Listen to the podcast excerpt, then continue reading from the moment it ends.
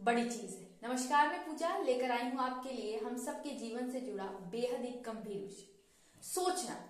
सुबह से लेकर शाम न जाने कितने विचार आते हैं। कितना कुछ हम सोचते हैं, कुछ को रखते हैं, कुछ को छोड़ देते हैं। और यही सोचते सोचते हम जीवन के हर एक कदम को आगे बढ़ते हैं।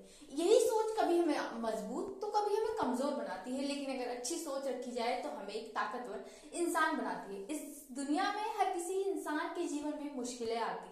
मुश्किल हालात पैदा होते हैं और कई बार उसे लगता है कि यह सोच उसको कमज़ोर बना रही।